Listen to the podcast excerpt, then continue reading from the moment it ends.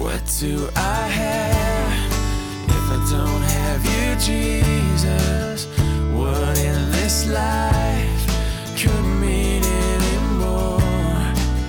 You are my rock, you are my glory, you are the lifter of my head.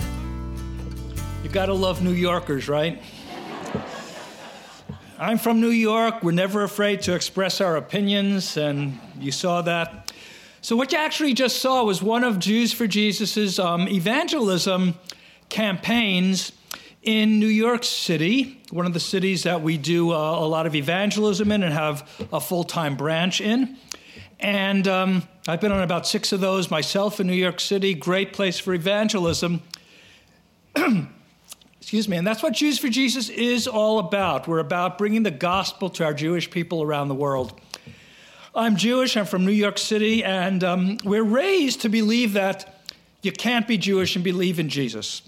That if you become a Christian, you become a traitor to your people, you stop being Jewish, and none of that's true, but that's what we learned growing up. And yet the good news is God is working in the Jewish community today. Amen, Amen indeed. So many good things are happening. We just had an evangelism outreach similar to what you saw in the video in Israel in the southernmost port of Eilat, right on the water, vacation spot for a lot of Israelis. Most Israelis are secular. They're, uh, you know, they're atheists, agnostics. Maybe they're, they even get involved in New Age, whatever. But on this campaign, we um, we got the names and addresses or the emails of about two hundred twenty-four Jewish Israelis who said, okay, I want to hear more. I want to know more about the gospel. And we follow up on them, try and involve them in Bible studies, visit them, call them.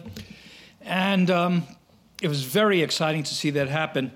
We also had an outreach in Kiev, Ukraine. six hundred fourteen Jewish people left us their contact information. Pretty amazing. Uh, and we, you know, we follow up all these people. So yeah, we've got four branches in Ukraine, our largest branches in Israel, here in North America, uh, Australia, South Africa. A lot of good things are happening. And um, before the message time this morning, excuse me, I just want to invite you to um, to partner with Jews for Jesus uh, as God puts on your heart today. So in your bulletin, you have a card like this. Please take it out as I speak. There's a tear-off portion on the card.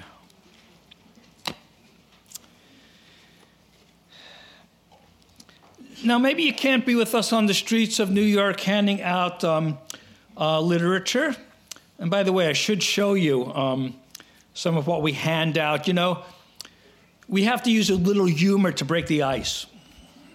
So at Passover time, we've got a tract that's called Pharaoh Wasn't Very Nice. You know, if you come with us to San Francisco Union Square, the shopping district, department stores, people are running in and out. They're going into Macy's. They're going into the other department store, needless markup. And, um, you know, we have a, a track called Shop Till You Drop. Gospel's in there. We can get into conversations. And most of you won't be doing that with us, so if you want to volunteer, talk to me afterwards. We do have church people come out. But if you fill out this card with your name and address or spot for your email, we'll send you two hundred Jews for Jesus every month. Yes.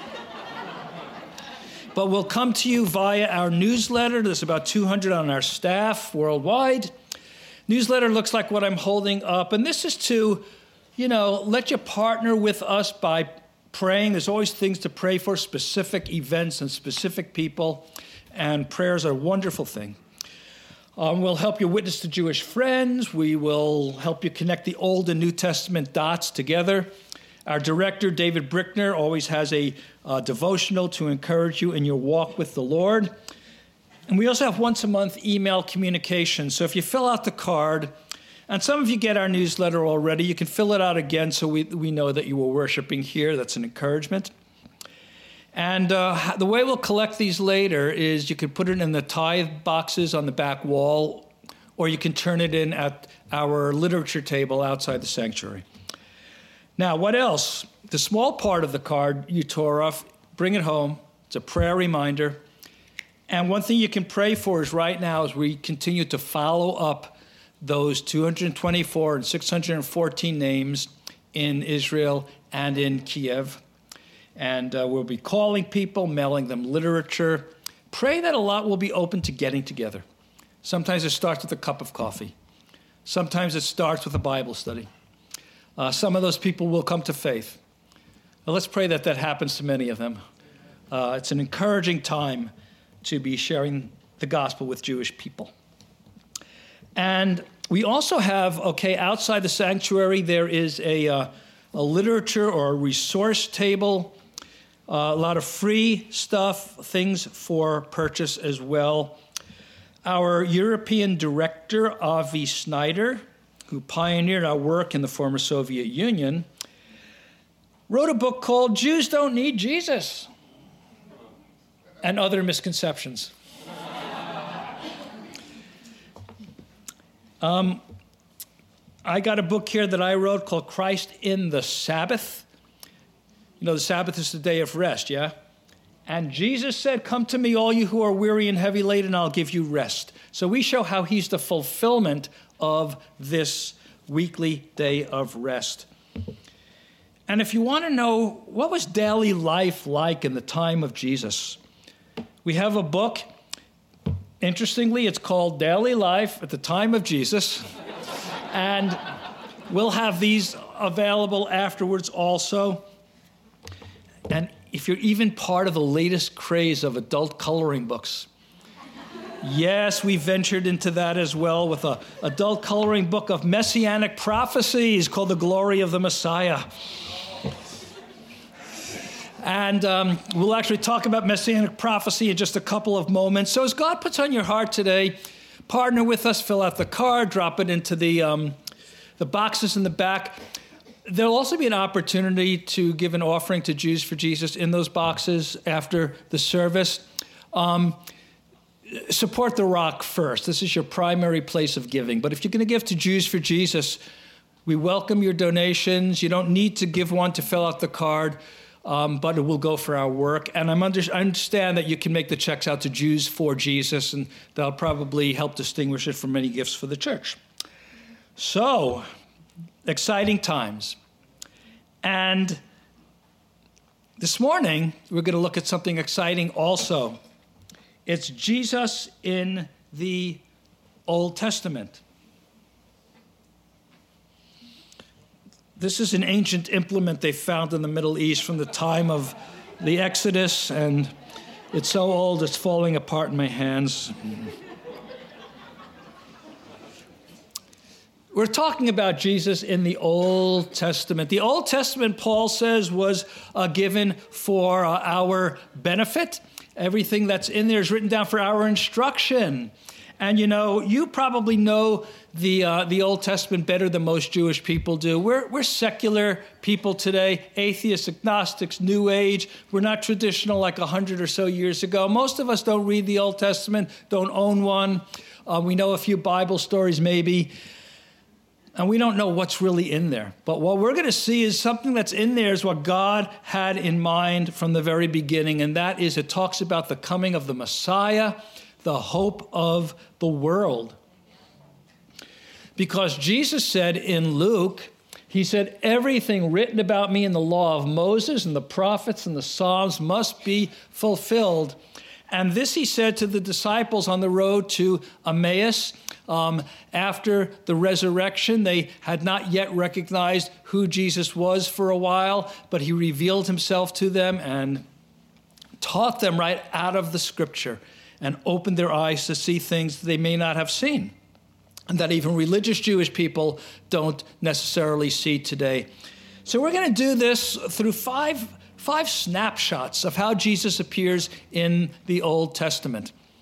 And um, we're going to start with Jesus in prophecy, messianic prophecy, the words of the Old Testament speaking of the coming of a Redeemer, the coming of the Messiah. Yeah. Uh. Why is there a green snake here? What's that? He's not glorious, no. Um, but he's green and has fangs. Well, this goes back to the book of Genesis. Um, as we know, sin came into the world when Adam and Eve rebelled against God, and as a result, uh, God uh, placed a curse upon the man and the woman and the serpent who deceived them, who was really Satan, wasn't it? And God, pronouncing the curse on the serpent, says, I'll put enmity between you, the serpent and the woman, and between your offspring and her offspring. He, singular, shall bruise your head, and you shall bruise his heel. The very first promise from God that the sin in this world is going to be redeemed. The very first promise that the pain and the suffering and, and the sorrows and tragedies are going to come to an end one day. And this is the first prophecy of the coming Messiah, the offspring of the serpent and the offspring of the woman. Not her many offspring, but he, singular here. Looking forward to the time when Satan would um, bruise the heel of Jesus at the crucifixion, but that Jesus would defeat permanently the serpent and the seed of the serpent, bruise your head. That's the fatal wound. And this is the first uh, glimpse we have. Right at the outset, God was determined. God was determined, I'm going to make this right. I'm going to, in my love, extend redemption to the human race. But from then on, the promise of the Messiah is uh, traced through one man named Abraham. Uh, you know the story of Abraham, Isaac, and Jacob, through whom the Jewish people came, through whom Jesus came, because Jesus was not Norwegian, uh, uh, some people might think, but uh, he actually was Jewish. And so we have God's words to Abraham here. Uh, the Lord said to Abraham, go from your country, your kindred, your father's house, to the land that I'll show you, and I'll make of you a great nation, and I'll bless you and make your name great so that you will be a blessing. And he goes on to say, I'll bless those who bless you, and him who dishonors you I will curse, and in you all the families of the earth shall be blessed. So now we also have a promise that God's redemption is going to extend to all the families of the earth, all the nations, all of humanity. You know, Jews were the chosen people through Abraham, Isaac, and Jacob because they were chosen to be a light to the world. They were chosen as the people through whom the Messiah came. But God says it's not just going to be for them. It's going to be for everybody. And that's why this morning we're here together as brothers and sisters in the Lord, Jew and Gentile alike, because of what God promised way back to Abraham. And as we continue to go through the scripture, and most Jewish people don't, don't really know these verses. As we go through the scripture, we find all kinds of promises about uh, Jesus, but let's focus on a very famous one from Isaiah uh, chapter uh, fifty-three. Famous, famous chapter.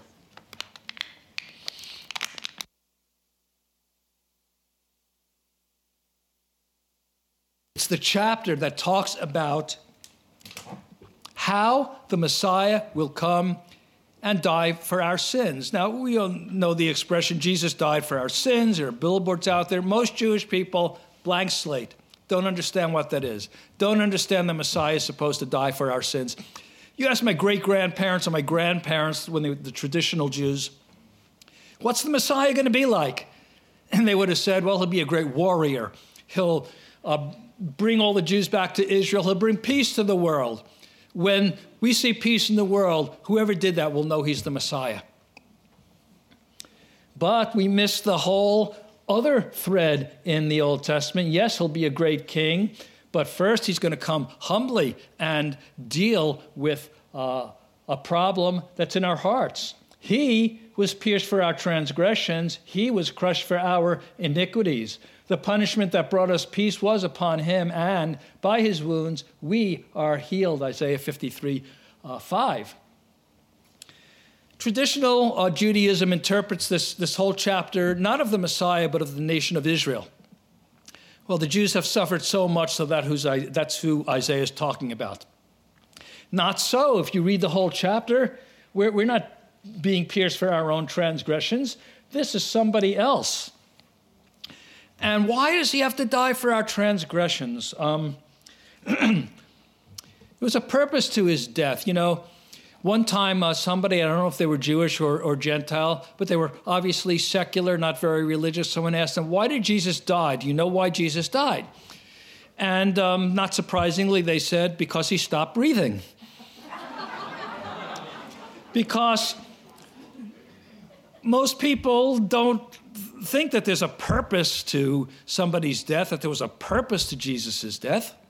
But here, Isaiah tells us. And I was in Israel um, on an evangelism trip uh, some years ago. A young man there said to me uh, something we hear all the time from Jewish people. So, if Jesus is the Messiah, why isn't there peace in the world? Why are we at war on every side? I said, you know, God could snap his fingers and bring peace, but if we didn't change inside in our hearts, we'd mess the world up again in a few weeks. You know, God's not going to force peace. We've got to change our hearts, and God will turn you into the kind of person who can bring his peace to others, his shalom, his peace. He thought about that. So the Messiah had to deal with the problems of the heart first. And that is why he died. Yes, he did stop breathing, but there was a purpose to his death. And the New Testament repeatedly um, talks about uh, Isaiah fifty-three in so many verses. We can't read these all through, but you'll see uh, John twelve thirty-eight. You'll see Luke twenty-two. Uh, you'll see uh, First Peter uh, two, uh, verse twenty-two. Matthew eight and uh, Acts chapter eight. That's the interesting one because that's where Philip is talking to the Ethiopian eunuch. And the Ethiopian, Ethiopian eunuch has been uh, reading Isaiah chapter fifty-three. And Philip comes up and goes, do you know what you're reading? You know what it means? And uh, I paraphrase, but the Ethiopian eunuch says, no, what's up with Isaiah fifty-three? And so Jesus starts to explain, says starting from that very passage, he explained to him about Jesus and about the gospel. Powerful passage, and it speaks of the coming of Jesus. Many more messianic prophecies. And, you know, traditional Jews have their own interpretations. Most Jews, being not traditional today, haven't even heard of these prophecies. There have even been accounts of Jewish people who did not realize oh, that they were reading from the Old Testament. Someone pointed them to Isaiah fifty-three. They read that. They said, don't show me the New Testament. That's obviously Jesus. Um, Or Jews who haven't even heard of Isaiah. Um, what is he, a, a football player? Uh, no, he, well, yes, but he's also a, a prophet from the Old Testament. And uh, so that's where we're at. Um, one of the prophets says, my people are destroyed for lack of knowledge. Um, so true today. But prophecy is just one snapshot of how Jesus appears in the Old Testament. He also appears in what we can think of as pictures or foreshadowings, uh, what's often called types. A type uh, is a picture of what comes in the New Testament. And um, yeah, this is pretty amazing. This has to do with the story in Genesis. Chapter twenty-two, it's the story that you might know of how God asked Abraham to offer up his son Isaac. It's a powerful chapter. It's a mysterious chapter. It's read every year in the synagogues. Um, Genesis twenty-two is on the holiday of the Jewish New Year in the fall. And it's a chapter that says, so God called Abraham. And he said, take now your son, your only son, Isaac, whom you love. Take him to the mountain I will show you and offer him there as a burnt offering on the altar. And Abraham, wonderful example of obedience and faith, um, obeys God and takes his son Isaac. And um, they're going up the mountain, and Isaac's uh, no dummy. He doesn't see that they brought an animal with them. He says, well, where's the lamb for the burnt offering? And um, Abraham, knowing that God had promised that Abraham's descendants would come through Isaac, had faith to know that somehow Isaac had to live. And so Abraham says, God will provide the lamb, my son. They go up, ties up Isaac on the altar, raises the knife to kill him, and then the angel of the Lord cries out from heaven, Abraham, Abraham, here I am. Don't lay a hand on the boy. Don't touch him, because now I know that you fear me. Now I know that you love me, because you have not withheld your son, your only son, from me. And they look up, and what do you know? There in the bushes, a ram, and that gets sacrificed instead. And while the meaning of this chapter gets debated in synagogues every year, I want to show you this painting. This is by a Jewish painter named Mark Chagall. Some of you have heard of him. He's not a believer in Jesus as far as we know, but he painted a lot of Bible scenes, and he painted this called The Sacrifice of Isaac. And there you see uh, Abraham in uh, red, and you see Isaac in yellow on the altar, and Abraham's got the knife. You see the angel of the Lord on top, who's going to tell Abraham to stop.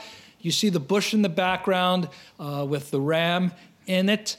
And then, though, in the upper right-hand corner, you've got a scene of uh, Jesus carrying the cross. And the color red is dripping down onto the scene of uh, Abraham. Mark Chagall was not a Christian, to the best of our knowledge, but he saw a connection between uh, the Old and the New Testament in this picture. And I don't know if he was thinking of this verse or not, but there is a New Testament verse that you all know, John three sixteen. For God so loved the world that he gave his only son, like God called Abraham to give up his only son, whom he loved. God so loved us that he gave his only son so that we might not perish but have everlasting life. And so I think that um, Mark Chagall may have seen this connection. I think John, when he wrote his gospel, deliberately made that connection. Uh, It's a prefiguring, it's a picture of something greater that would happen when God sent Jesus. Uh, here we have an only son uh, almost being sacrificed by uh, his father. And in the New Testament, we have God's only son really being sacrificed and then rising from the dead. But a powerful, powerful picture. Jesus in a prefiguring, a picture, a type. Now we have a third snapshot. You like snapshots? Messianic prophecy, types. Now Jesus in theophany. That's a great uh, theological word. It means the appearance of God. I, I like big words uh, like theophany. Um, it reminds me of, in one of Paul's letters, he says to greet his two friends with the unpronounceable names. Um, something like greet Schenectady and apostrophe um, for me. And um, that's what they did. They went ahead to greet uh, Schenectady and apostrophe. But here we've got uh, theophany, the appearance of God. Before God ever became a man uh, in the incarnation, he sort of had um, little bits of that going on in the Old Testament where he appeared as a man, not fully human, not born as a human being and also God, but yet uh, kind of pointing the way there. Genesis eighteen. A lot of this is from Genesis, a great, great book.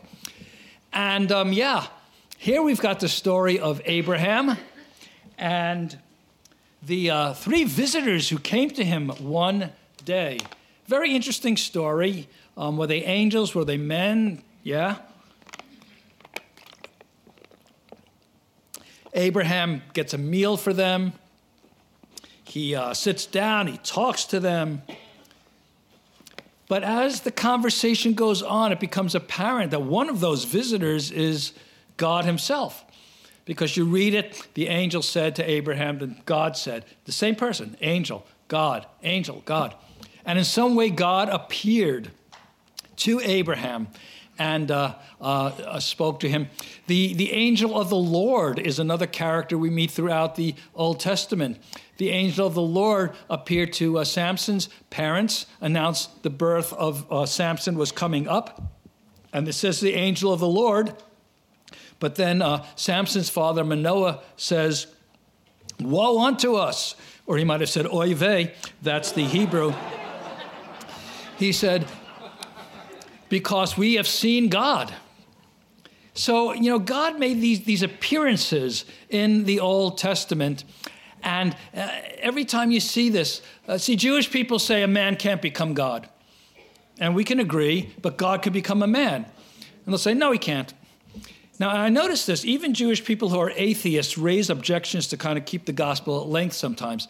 So an atheist, a Jew and atheist might say, you believe in three gods. We believe in one God. Well, do you really believe in God? No, I'm an atheist. But it's it, it keeps the gospel at length. And the same thing, you know, uh, man can't become God. We don't believe that. You see how God appeared in, in human form in, uh, in the Old Testament. You can point to a passage like Genesis eighteen. Um, it may not convince them, but uh, I think it will show them that they're kind of raising a smokescreen uh, objection. And we do that oftentimes to keep the gospel at arm's length. But God has a way of invading our lives. And so uh, that doesn't always quite work. So our third snapshot was God making appearances in the, uh, the Old Testament. Testament. In fact, there was a Jewish author wrote a book a few uh, a few years back where he said, you know, the idea of the incarnation, you can find that in Judaism. He said, that's not what separates Jews from Christians. He says, the incarnation is Jewish. The Trinity is Jewish. He actually said this. But we don't believe that the Messiah is going to die for our sins. We believe he's going to build the temple and, and, and bring peace. And that's what really separates us. Interesting uh, admission. But um, when you look at the, these Old Testament passages, you really get a glimpse of uh, how much of the gospel's in there beforehand. Well, now comes a, a fourth snapshot, Jesus in the sacrifices. Um, you know about the Old Testament sacrifices. They're in the book of Leviticus, which is the book that uh, Christians uh, love to avoid. Um, you know, Who wants to read a chapter after chapter about uh, get a sacrifice and do this with it and give oil with it and give flour with it and put it on the altar? You know, it's like, uh, let me find something practical. Um, but, you know, in Judaism, it's been traditional in past years to make Leviticus the first book that a young Jewish child had to learn. And you got them motivated by giving them some honey beforehand so that they would associate sweetness with God's word. Isn't that great? So when you don't feel like reading Leviticus, take some honey first. And I guarantee you, you'll love the book after that. It's just be absolutely wonderful. Well, what goes on in the book of Leviticus is we learn that uh, you need to have sacrifices for our sins. And so there's different types of sacrifices, burnt offerings, sin offerings, guilt offerings. Um, there's also a sacrifice just to rejoice that God did something good for you, a fellowship offering. And all of these were, were to teach Israel that, you know, we would go to death for our sins, except we have a substitute, an animal who goes in our place. We need a substitute. And uh, do Jews sacrifice today? I'm often asked. No. The only place you could do your sacrifices was the temple in Jerusalem, which has been destroyed now for almost two thousand years. So modern Judaism has replaced the idea of sacrifices by saying we can have our sins forgiven by, by prayer, by repentance, by doing deeds of charity, and by fasting. And that's how God forgives our sins. And the Bible doesn't say that, but without the temple, that's what developed. And again, um, there's one day of the year when you go to synagogue called the Day of Atonement, Yom Kippur, and you pray. See, even atheistic Jews, agnostic Jews, out of tradition, they'll go to the synagogue on this one day. And so they'll pray to the God they don't believe in to uh, forgive the sins they don't think they have. And you spend all day doing this. But um, even for the average person out there who doesn't believe in sin, which is a very common thing today, The Day of Atonement is maybe the one time a year when you can get Jewish people to say, yeah, okay, there is such a thing as sin, and segue into the gospel. But the New Testament, see, then tells us in so many uh, ways that Jesus died for our sins. Mark, uh, Jesus, uh, using the title he often used for himself, he called himself the Son of Man, says, even the Son of Man came not to be served, but to serve and to give his life as a ransom for many, to ransom us from the effects of sin. And, you know, it's interesting. He taught the disciples over and over that he had to die and go to the cross, and they didn't get it. Like traditional Jews today, they expected the Messiah to destroy Rome, not sin. And, you know, maybe we can't blame Jews too much today for not seeing if the disciples had a problem, you know? And then again, John, for this reason, the Father loves me because I lay down my life that I may take it up again, reference to the resurrection. No one takes it from me, but I lay it down of my own accord. That's the important thing. I lay it down of my own accord. It was voluntary, Jesus is saying. Who killed Jesus? Well, some people say the Jews, and some people say the Romans. But the best answer is we all did, because our sin is what drove him to the cross. And it wasn't just that the Father sent Jesus. This takes it beyond maybe Abraham and Isaac, you know. It's not just that the Father sent Jesus, but that Jesus wanted to do it. That's why he came. I lay it down of my own accord. And I've heard some uh, people argue against the gospel. That's an example of, it's been called this by some, an example of divine child abuse. Because, you know, they don't understand that the Father just didn't take a screaming and unwilling son of his and have him put to death. Jesus wanted to. Jesus died in our place. And Paul says, you know, that uh, very rarely will uh, somebody die for, for a good man, but Jesus came and died while we were still his enemies. Now, how amazing is that? He wanted to come. He wanted to die. He had a purpose. He didn't just stop breathing. This was his intention.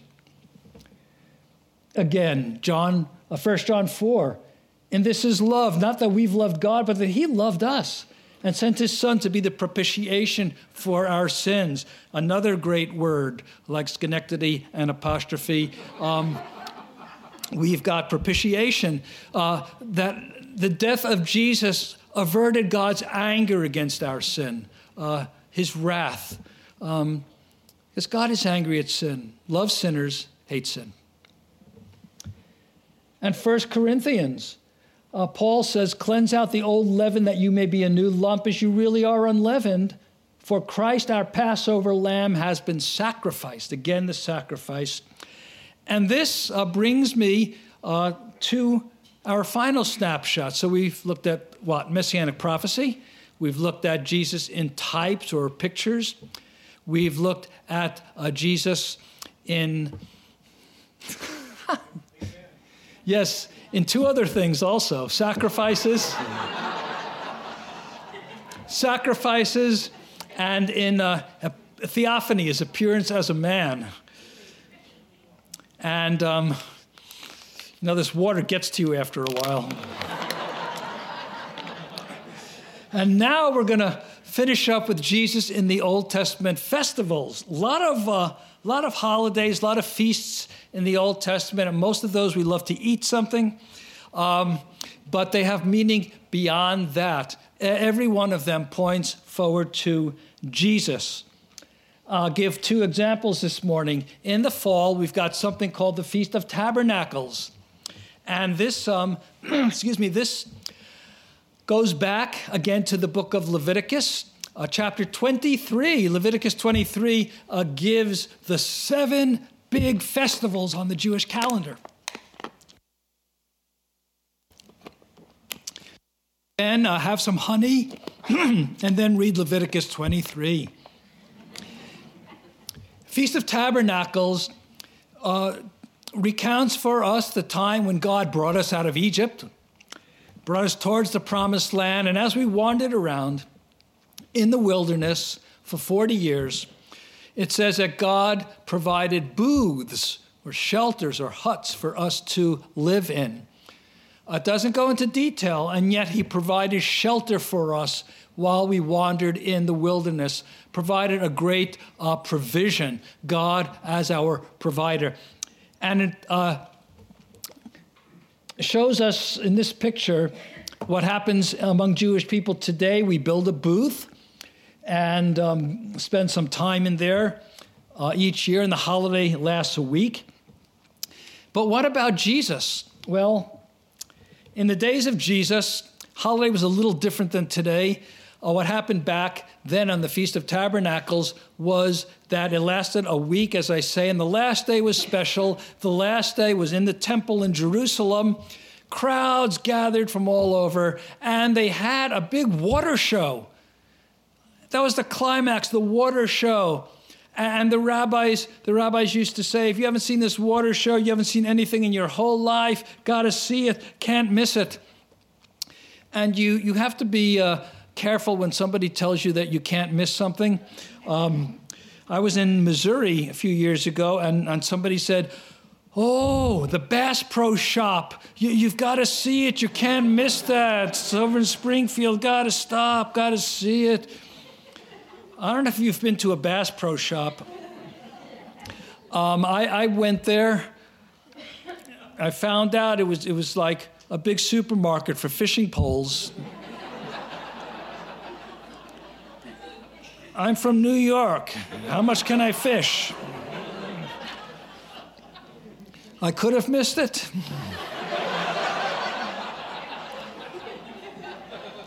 But when the rabbi said, don't miss the water show, they knew what they were talking about. And the priest would come out and they, they would pour water around the altar as a kind of an acted prayer that God would keep sending the rain, the abundant provisions they needed, agricultural life. And the Levites would come out and sing, and the people would be chanting. And it was a lot of pageantry. And Jesus, while everyone's looking at the water, makes a connection. And in John seven, on the last and greatest day of the feast, Jesus stood and he said in a loud voice, if anyone's thirsty, let him come to me and drink. Whoever believes in me, as the scripture has said, streams of living water will flow from him. And by this he meant the Spirit. And he took that connection, what the people saw, and he segued into the gospel. And the result was great. On hearing his words, some people said, surely this man is the prophet, a capital P, mentioned in the book of Deuteronomy. And others said, he is the Christ, he's the Messiah. And then a third group asked, well, how can the Messiah come from Galilee? Doesn't the scripture say that the Messiah will come from David's family in Bethlehem, the town where David lived? And another reason they didn't like the Messiah coming from Galilee is, is Galilee was um, kind of where the stupid people were supposed to live. Um, the people in Judea looked down on the people from Galilee. That's why in Acts chapter two, on the day of Pentecost, um, remember they all spoke in, in the language. Everyone heard the disciples speak in their own language. And some people said, this isn't possible. They're from Galilee. Um, dummies. But but they had this great debate, and thus the people were divided because of Jesus, exactly what he wanted. A conversation happened. They were pro or con. No one was apathetic. And they really talked about the same question that we saw in that video, who is he? Who is Jesus? And not only did he talk about water, but on uh, the Feast of Tabernacles, there are four candelabra in the courtyard of the temple on a hill, floods Jerusalem with light for the whole week. And again, Jesus makes the connection on the holiday. When Jesus spoke again to the people, he said, I'm the light of the world. Whoever follows me will never walk in darkness, but will have the light of life.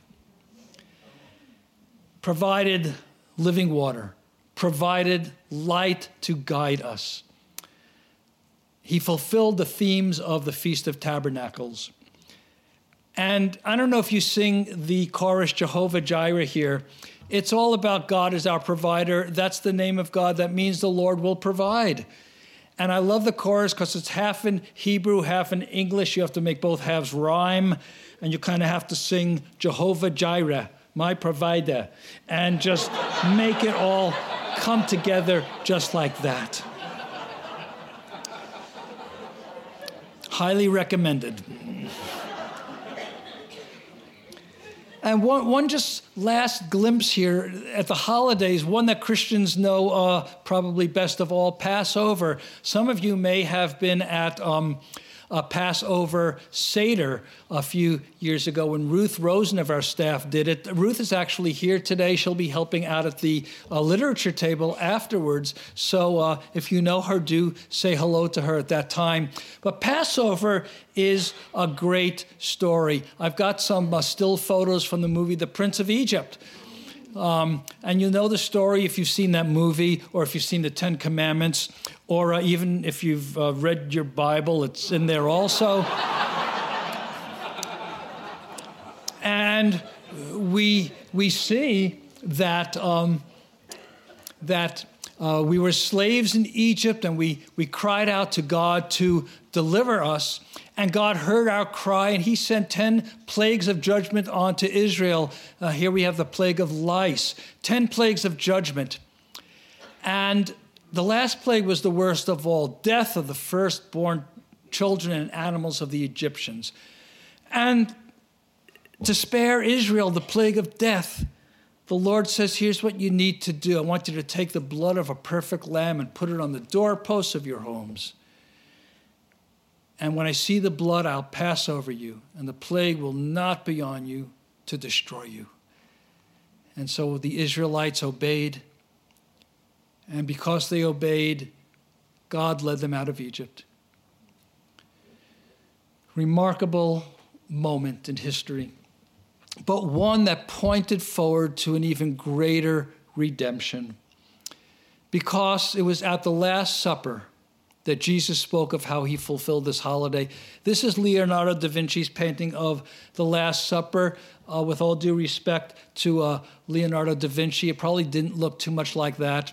Um, I think he's got uh, leavened bread on the table. You know, Wonder Bread helps build strong bodies, twelve ways, um, which is good because there were twelve disciples. Nevertheless, um, that's not uh, actually what took place, probably more like this. And uh, Jesus, at the Last Supper, this Passover meal, as they're eating, he took bread, and after blessing it, broke it and gave it to the disciples and said, take, eat, this is my body. And he took a cup, and when he had given thanks, he gave it to them and said, drink of it, all of you, for this is my blood of the covenant, which is poured out for many for the forgiveness of sins.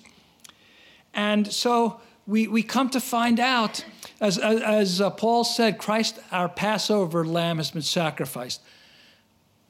Like the Israelites were slaves in Egypt, Jesus tells us we've been slaves to sin. Like the Passover lamb was perfect, Jesus was perfect. Like they put his blood on the doors of their homes, we put his blood on the doors of our hearts. And that's why I tell people, whether you're Jewish or not, if you're a Christian, you've had a Passover experience. Because God has brought you from slavery to freedom. He's brought you from death to life. My favorite image, actually, is he's brought us from spiritual brokenness into spiritual wholeness. And so Passover points us ultimately, again, to what Paul said. Christ, our Passover lamb, has been sacrificed. So let's therefore celebrate the festival, not with the old leaven, the leaven of malice and evil, but with the unleavened bread of sincerity and truth. Uh, there you see uh, some unleavened bread, matzah. And let's not forget John, uh, John the Baptist. He saw Jesus and he said, behold, the Lamb of God who takes away the sin of the world. Uh, some people just remember the Lamb of God part, not the rest. And why was Jesus a lamb? You know, Sunday school pictures, nice, fluffy, little, cuddly lambs. And Jesus is carrying them. No, no, no, no. Jesus is the Lamb of God because he went to a violent death for us. It's not a pretty picture, but it's a meaningful one. Five snapshots, yeah? all goes back to Genesis twelve. I'll bless those who bless you. Him who dishonors you, I will curse. And in you, Abraham and your descendants, and especially that special descendant, Jesus, in you all the families of the earth will be blessed. That's why we're here together. Isn't that wonderful? We've all been blessed through the seed of Abraham, through Jesus. Uh, you know his Hebrew name? Yeshua. No disrespect meant, but here's how you remember Yeshua. It sounds like what goes on your foot. Yeshua. Now you go back to all of your friends and neighbors, go back to your Jewish friends, and startle them a little by saying, I learned Jesus' Hebrew name in church today. And they'll go, huh? And you can say, Yeshua. It means God will save. Maybe you'll get into a conversation. Maybe not. Who knows? You know, God works in our lives in so many different ways. I came to the Lord through someone who wasn't Jewish. God gives you opportunities also. But we've looked at Jesus in the Old Testament this morning, five different ways. I hope it encourages you to pursue studying the Old Testament on your own. Let's uh, close with prayer, shall we? Father, we, uh, we're so thankful that you sent Jesus, and we're thankful, Lord, that you showed us in so many ways uh, how Jesus is shown to us in the Old Testament. The hope of the Jewish people is right there, even though so many uh, neither know the Old Testament nor know why Jesus came. Lord, give us opportunities to share, opportunities to find out what our Jewish friends uh, care about, what they're passionate for, what their fears are. And give us opportunities, Lord, to lead into a, a gospel conversation that can change their lives. In the name of Yeshua, Jesus, we pray. Amen. You have been listening to The Rock Podcast. Our regular services are held on Wednesday nights at six thirty and Sunday mornings at eight thirty and ten thirty a.m. in Santa Rosa, California. If you would like to learn more, please visit our website at calvary the rock dot org.